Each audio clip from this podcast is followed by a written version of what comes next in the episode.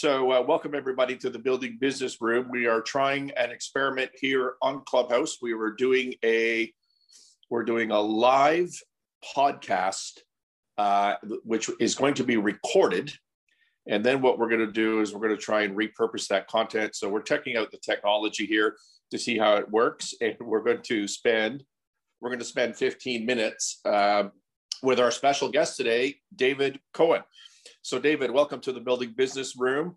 And uh, the rules of engagement here anybody listening in uh, can add to the conversation, can ask some questions. But basically, it's David that is our uh, special guest, and the general topic is negotiation. David, do you want to give the 30 seconds on yourself, please? Sure. Uh, my name is David Cohen. I am a partner at Gowling WLG, uh, with offices in 19 uh, different cities around the world. Uh, I head our financial services uh, institutional client practice, uh, which is one of our largest practices. Uh, I am a restructuring and lending lawyer. I also spend a fair bit of time in, uh, you know, my own business, which I have on the side. And I'm a former head of the Turnaround Management Association, the global chair and the global president 2016 and uh, 2017. So, from that perspective, I have a fair bit of experience in uh, in negotiation, particularly in the restructuring sector. Thank you. And Anna is uh, one of our moderators here, and uh, and I'm sure we'll jump in with some questions or comments. Anna, do you want to give the 30 seconds on yourself, please? Anna, you're on mute. Oh, there you go. Yes. Oh yeah, there we go. Yeah. Hello everyone. So yeah, my name is Mistrova and I am coming from the biomedical background. So my specialty is medical devices and I'm working in medical device industry for the last, uh, seven years. I'm running an agency out of Alberta uh, and I represent a number of companies, international, Canadian, um, and I'm also building an educational platform for people who are trying to enter medical device industry and I'm happy to be here. Thanks for having me. Amazing. Thank you, Anna. My name is Scott Sinclair. I'm the founder of Sinclair Range. I am a an investor and purchaser of troubled businesses, a lender to troubled businesses, and I help troubled businesses uh, turn their affairs around. And uh, and for 30 years, oh, that's not true. David, how long we've been friends? Uh, 15 years, something like that. Oh, it's longer than that. Uh, it's probably 20, uh, 22 years now. Wow. Wow. So for a long time, and I would say that David is a master, a master negotiator on a global scale. Um, if you are not familiar with the industry, you may not have gotten from his introduction that basically what he does is he works for a bank or he works for a company when the bank and the company are negotiating um, and other stakeholders as well. Could be a landlord, could be suppliers. But when things are going wrong between the two parties, David is acting for one of them. And he's one of the few lawyers that I know that is really not just advocating, he's actually trying to find a solution. He's trying to persuade, which to me is the heart of negotiation. And uh, so he's trying to persuade and find solutions and and negotiate.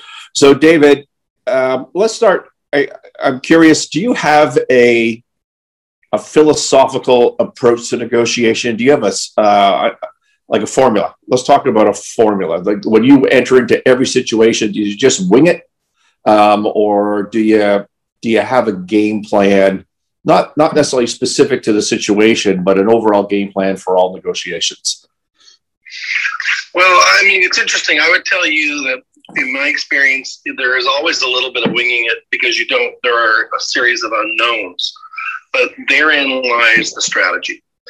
Um, when I taught at Osgoode Hall Law School at York University in Toronto, I actually taught a course on bankruptcy, and uh, it was entirely centered around a uh, insolvency simulation exercise or a war game designed to teach students how to negotiate in the context of insolvency. And the idea was to bring together the substance of the law with the substance of negotiation. And the whole course was really about multilateral negotiation. So let's start from the premise that you're just not, you're usually not just negotiating with one person or one stakeholder uh, often in a negotiation. You have, you know, the complexity in negotiation comes from multilateral. So my philosophy around multilateral negotiations is listen. You listen first. You need to understand what it is that each party at the table values. You need to understand clearly what, or try to perceive what it is that they wish to get out of an engagement or with you in a negotiation. The idea behind that is that you cannot plot a solution to the negotiated settlement that you're looking for unless you have some idea of what the circle of interests of all of the parties look like. And you're looking to find where those interests intersect or overlap and take advantage of those overlaps. And to the ways to bridge the gap between two circles of interest in negotiation. That sounds pretty academic, but it's not. It, what it is is you can't get a deal unless parties have some something in common between them. Sometimes it's the best alternative to the negotiated agreement is such garbage that they have to be at the table with you, and that puts their circle near your circle. Sometimes it is that they um, your circle and their circle are, are significantly overlapped, and there's a lot of commonality, and you can create a win-win negotiated environment. At the end of the day, the hardest negotiations you will always have are the ones where the two circles are completely distance apart. And what we call the distance between them, we call it the bribe line, or I call it the bribe line, which is which is it's not a bribe. It's it's it's the, the line that you have to create some economic interest to bring those two parties together, whether that be the alternative is worse or whether that be um, you have to sweeten your deal to close that gap or they have to sweeten their deal to close that gap. At the end of the day, I always like to say, when everybody's really unhappy with the deal, you probably arrived at the right solution. Yeah, exactly. Um, I love I love that, David. Thank you. And Anna, feel free to jump in at any point here, um, as we would typically do on Clubhouse. Do you got something you want to throw in there? Actually, yeah, I do have a question um, about successful negotiation. But how often does it happen when you need to walk away from the table? From your experience, did it happen in your practice? And what were the cases where you feel that the negotiation will not come to that fruitful uh, result that both parties potentially are interested in? That's a great question. Smiling. If you could see me, you'd see that I have a big grin on my face because sometimes the best deal that you can do is the alternative deal, which is to walk away. Um, when I catch people lying openly in transactions or in negotiations, you will see me fold the, the folder in front of me, the binder that I've got in front of me, which are my notes for the negotiation. I prepare deeply for negotiations. I try and understand the other side. If I find somebody is lying to me openly, for the most part, um, I will fold my folder up, and that's a sign that I've, I've checked out of a negotiation, and I do it quite overtly. Uh, I sometimes tell my client there's no point in having this conversation, and we will get up and walk out of the room. Um, it's happened often in my career, and so because you have to be. Uh, if you are a principled negotiator, I come from the getting to yes model, the Harvard Law School model of, of or the Harvard Business School model of negotiation. Uh, the, the book is called Getting to Yes. It's really worth a read. I come from that. And principled negotiation means that you, you sort of agree that until there's a final agreement, you're not giving anything on the table. And then you look for what is the uh, the best the best negotiated settlement, and then you compare it to your alternative.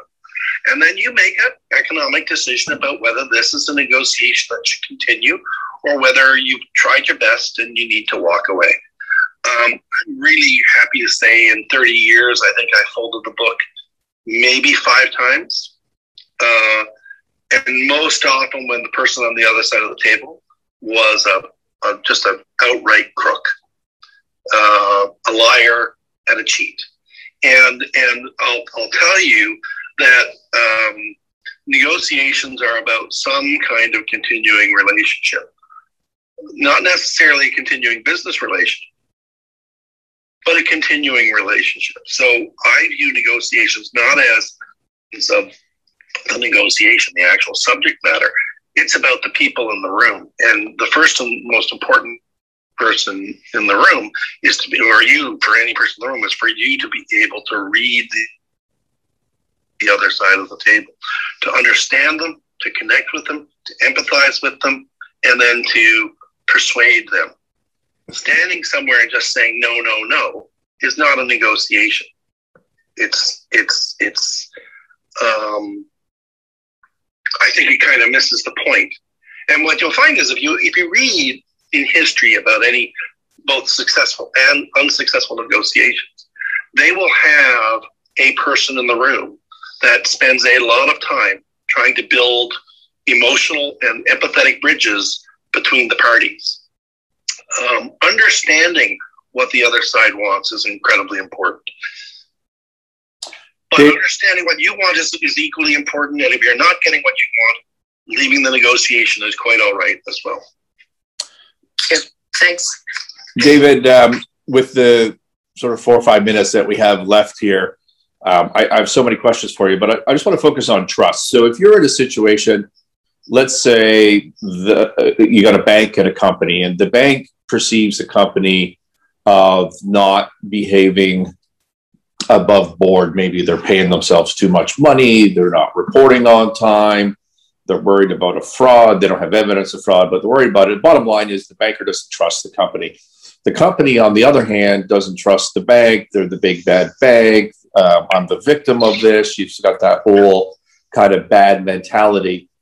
You can't negotiate without trust. Do you agree with that? Number one. And number two, how would you go about building trust as a starting point between those parties?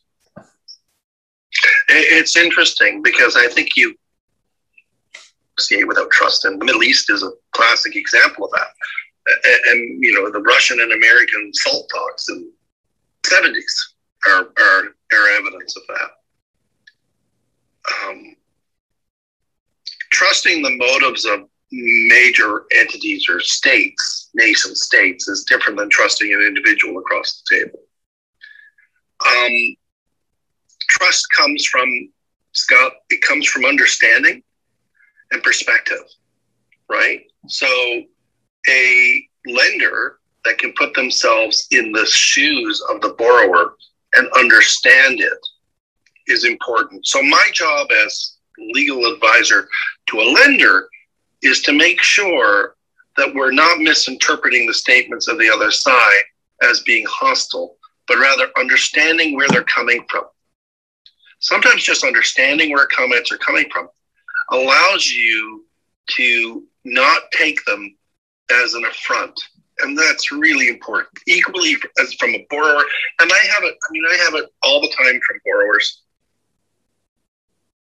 when I act for them and when where where they get, you know, they're people who are, have been very successful business people. Um, they have, you know, you know, they, they, have awards in boxes, you know, in, in cabinets on their achievement. And then they got this bank sitting there accusing them of doing something wrong with their business. Um, and so they offer any competency or questioning of the choices they've made in business to be a personal attack I tell my borrower corporate clients that they need to put that aside and they need to understand the perspective from which the banker is coming. So, so again, that issue of listening. I mean, if you've got 30 years experience like I have, you've probably seen a lot of it. You know where they're coming from, but you do need to actually listen. And then each side needs to choose their words carefully enough to project their genuine interests. Exactly. And, and you, you need trust. to and that's how you build trust. And you need to understand the meaning of their position as opposed to just their position. What it really how it resonates with them, what needs is fulfilling. All right. Um, thank you, David, very much for joining us. This has been a live podcast experiment for 15 minutes on Clubhouse. We'll see if the um, Hey, Anna, was David breaking up for you, or is that my connection? Actually, a couple of times. Yes. Yeah, yeah, a little bit. Was it wasn't horrible, David, but you wherever your connection was was breaking up a little bit. Um, anyways, let's see how this worked. And uh, Chessa, thank you for listening in.